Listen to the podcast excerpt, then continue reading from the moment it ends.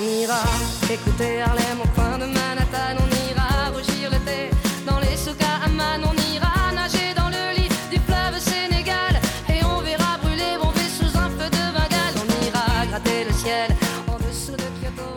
Continuamos y los jueves acabamos después de una intensa tarde siempre eh, con el patio de atrás y está con nosotros eh, y con nosotras eh, hoy Marina Beltrán. Buenas tardes. Buenas A Eva tardes. Cajigal desde aquí le vamos a mandar un beso fortísimo. Mucho peso, sí.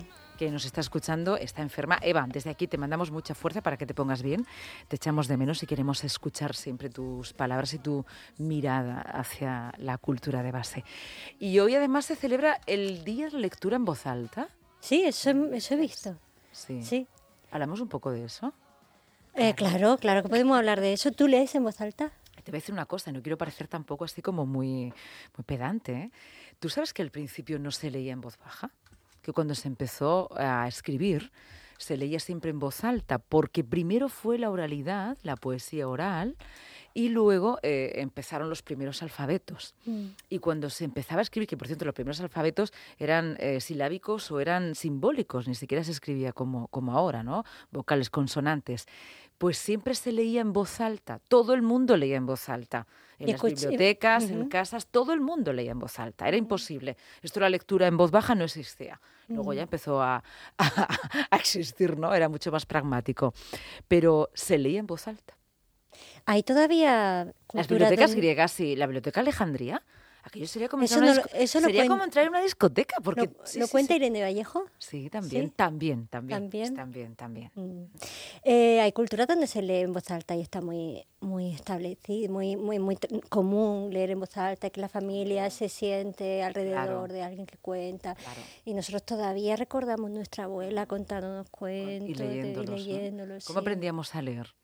Cuando nos leían cuentos en voz alta, ¿no? Sí, Y y, cuando- después queríamos imitar. Claro, y cuando aprendíamos a leer, que era así con el dedo, a Mm. que leíamos en voz, al- en voz alta, ¿no? Era como una forma de, de aprender también casi a hablar, ¿no?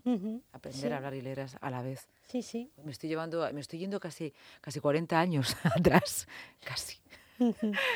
Eh, tenemos un invitado que no sabemos si leerá en voz alta, nuestro invitado. Seguro, estoy segura. ¿Sí? Sí. Sí, además lo, lo vamos a llamar porque eh, la última, Mm, el último patio de atrás lo nombramos. Claro. Teníamos una duda y pensamos, seguro que Alberto Soler tiene una respuesta a esta duda que nos, Nos aparecen surge. nombres en el patio de atrás y los invocamos. Sí, Y al tiempo aparecen. exacto, exacto. Alberto Soler, buenas tardes.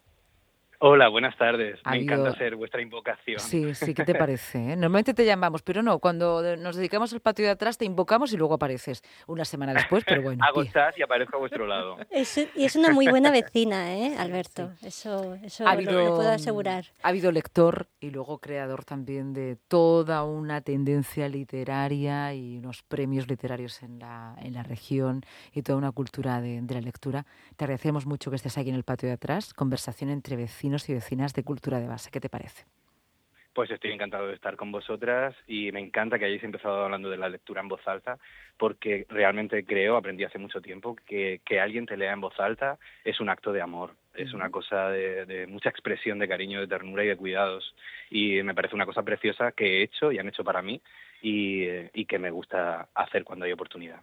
¿Habéis oído hablar del libro de Alba Rico, eh, Leer con niños?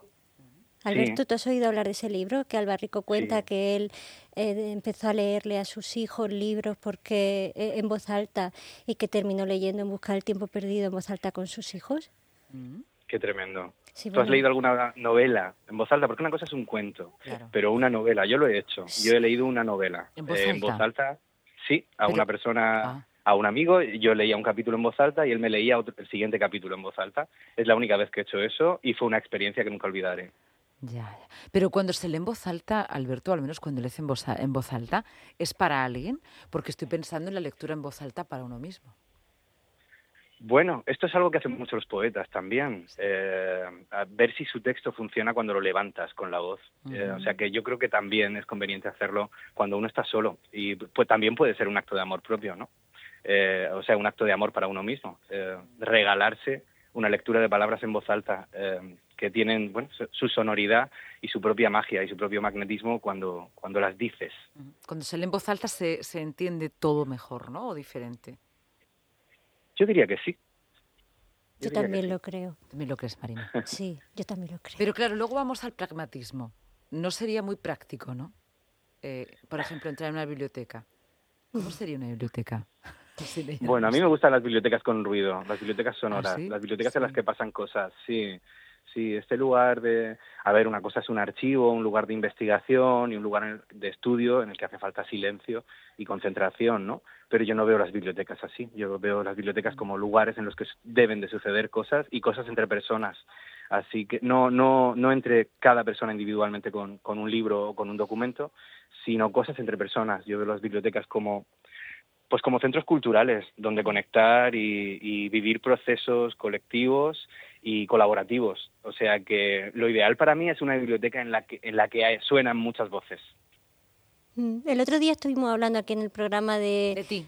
Sí, bueno, de ti también. Terminamos con tu- nombrándote porque queremos que nos explique ahora una cosa, pero hablando de los palacios del pueblo, de las bibliotecas como palacios del pueblo. Sí, sí. Qué bonita imagen esa. Sí, sí. Metáfora de, Sí. de Marina, sí. Bueno, de un No, sociólogo ¿La americano. aquí? sí. Te queremos preguntar porque, eh, ¿no? Lucía, estábamos, nos preguntábamos por qué, eh, eh, analizando los datos de los hábitos de lectura de España, los adolescentes dejan de leer. Sí, O esto los datos dicen de- que dejan de leer. Se lee mucho cuando Mm. son niños y luego en la adolescencia algo pasa que dejan de leer. Y nos preguntamos esto, Alberto, porque quizá la adolescencia es una etapa de curiosidad, de crecimiento, es como muy vivo, ¿no? Y precisamente ahí, que es donde los libros te lo ofrecen todo, porque se deja de leer. Yo tengo una teoría muy, un, di- un discurso muy elaborado en torno a esto y esto que en los dos, tres últimos barómetros de hábitos de lectura y compra de libros que hace la Federación del Gremio de Editores de España, la prensa o los discursos institucionales por fin eh, se han dado cuenta de que efectivamente eh, las personas jóvenes y, las criaturas de la infancia son las que más leen. Esto es algo que no, no está pasando en los últimos dos o tres años. Esto lleva pasando desde que tenemos datos de los hábitos de lectura y compra de libros. Lo que pasa es que solo unas pocas personas lo decíamos, que el problema no es que las personas jóvenes no leen, no lean, como muchas veces parece que sentimos que, que se, se flota en el discurso público esa imagen, ¿no? El problema es que los jóvenes no leen, el problema es que los jóvenes están siempre con el móvil, no, no. Eh, de hecho, lo que dicen los datos ya lo visteis, ¿no? Ya lo veis. Es que, eh, eh, el- va a ver, las- el estándar internacional para considerar, considerar a una persona lectora es si lee libros en su tiempo libre o no, ¿de acuerdo? Cuando tú ese dato lo mides en, en la infancia y le pides a la población infantil que organice sus hobbies y sus aficiones culturales, leer, si no es la primera, para el 99%, es la segunda. Es decir, ¿por, ¿y por qué sucede esto? El, el- el relato que, que hay en mi cabeza de razones para, para esto que sucede es que en la infancia, esto lo cuenta muy bien José Antonio Marina en un libro que se llama La magia de leer, un, un libro de José Antonio Marina y María de la Válgoma. Em, cuando aprendemos a leer, no sé si lo recordaréis, eh, uno como que se apropia de una magia y desea aprender una magia, ¿no? Pues cuando erais eh, cuando erais niñas y veíais a vuestras a vuestros familiares desentrañar esos símbolos en- Ujú. en- y decir lo que eh, es como, ahora yo quiero aprender eso, ¿no? Entonces, cuando un niño o una niña aprende a leer, tiene un, un enorme impacto en el desarrollo personal, intelectual, en la autoestima, e incluso de- queremos demostrar que sabemos hacerlo. Mira, mamá, ahí pone Claro. mercado, ¿no? Eh, Cuando eso, cuando empiezas a leer libros, ahí es, importantísimo en el desarrollo personal de, las criaturas eh, cuando empiezan a leer libros, porque es como una autoafirmación de madurez, ¿no? Eh, y es un paso muy importante en la madurez intelectual de todas las personas. El problema es que esa magia se va perdiendo conforme vamos cumpliendo años y lo que hasta los 10, 11 años es eh, lo que se llama lectura frecuente en los estándares internacionales, que es las personas que leen eh, una vez a la semana o, o diariamente o una vez a la semana, ¿no? Lectores frecuentes. Luego también los hábitos de lectura cuentan los lectores ocasionales como, le- como población lectora, pero lectores ocasionales son las que leen una vez al trimestre, que en mi teoría, y esto lo digo yo, no lo dice nadie, es esa persona a la que le regalan en Reyes el, el, el bestseller del año y se lo lee en verano. Ah. Eh, que yo no sé si consideraría esa, ese porcentaje de la población lectora. Digo, esa, ese porcentaje de lectura frecuente, que hasta los 10-11 años es supera el 80%, entre los 10 y los 15 ya empieza a bajar al 70 y pico por ciento. Y de hecho, en género se nota un mon- empieza a haber una brecha de género muy grande ahí, porque son eh, hasta los 24 años las mujeres jóvenes, bueno, que esto lo hacen en todas las franjas de edad, ¿eh? pero ahí se empieza a notar tremendamente, ¿no? Que, que el ochenta y pico por ciento de las de las mujeres adolescentes, mujeres jóvenes, se consideran lectoras frecuentes o son, o son personas que leen en su tiempo libre y en, en chicos a partir de los 15 y de los 18 más aún baja hasta el 50%. De hecho, son las, son las mujeres las que levantan los hábitos de lectura en este país. Y eso sucede porque, básicamente, cuando vamos creciendo nos incorporamos a un mundo adulto que es poco lector y a una cultura del libro que efectivamente es tal vez eh, pues, la cultura, o sea, nun- nunca hemos leído más en la historia del ser humano, por supuesto, pero sería deseable que fuéramos eh, personas mm, que leyeran libros más aún de lo que lo estamos haciendo. Eh, entonces, ¿qué está pasando en este país o en, el, o en, muchos, en muchos países que, en los que sucede esto? Pues no sé, que creo que no estamos sabiendo implementar unas, unos procesos de transmisión de la cultura del libro que realmente funcionen y hagan que esa magia que te relaciona con los libros, con la lectura con la literatura, cuando eres niño, cuando eres adolescente, se mantenga cuando te insertas en el mundo adulto. Eso es lo que está pasando. Claro, ahí tiene un papel eh, importante también la, iba a decir, eh, lo- los tiempos y la vertiginosidad y la atención. Cuando tenemos un móvil en la mano, ya se encarga el propio dispositivo con sus sonidos, con sus mensajes, con sus vídeos, su de llamar tamaño. nuestra atención, ¿no? Hay una especie de ladrón de libros que tiene que ver con los dispositivos móviles. Mm, eh, bajo- si me lo preguntas a mí, Sí, bajo, bajo mi punto de vista, sí, sí, bajo mi punto de vista, sí y no. Es cierto que, que la era de las tecnologías que estamos viviendo y de las pantallas es, es, mm, tiene cierta perversidad porque es muy seductora y, y te dan una especie de calidez de hacer sin hacer eh, que bueno en la que en la que puedes estar horas no yo creo que el algoritmo de TikTok no es informática es brujería Mm. directamente. Ujú. pero pero creo que sí y que no. Creo que hay más un problema estructural de tiempos eh, en otro sentido y de esfuerzo si es eh, y, en, y en España mm, esto es mm, yo creo un, un, pari- un país mm, paradigmático o a lo mejor el extremo mayor de, de, la, de la cultura que estamos viviendo de, de eh, la sobrecarga de tiempos de trabajo, de rapidez.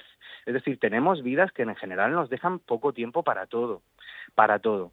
Eh, si os fijáis en, los- en el barómetro del que estáis hablando, veréis que el, el gran reto es que el casi 40% de la población que se declara no lectora, eh, veréis que el mayor porcentaje dentro de, de ese 40 por 35 y pico Porque no tiene eh, tiempo, dicen, ¿no? Dicen que Mm. no leen, exacto, porque no les interesa, la mayoría, y lo dicen sin vergüenza, que en otras épocas mm, no era tan fácil afirmar eso sin, sin sentir cierto pudor, o porque no tienen tiempo, que es lo mismo que decir que no les interesa, porque el tiempo de la lectura, amigas, hermanas, el tiempo de la lectura es el mismo que el tiempo del deporte o el tiempo del amor.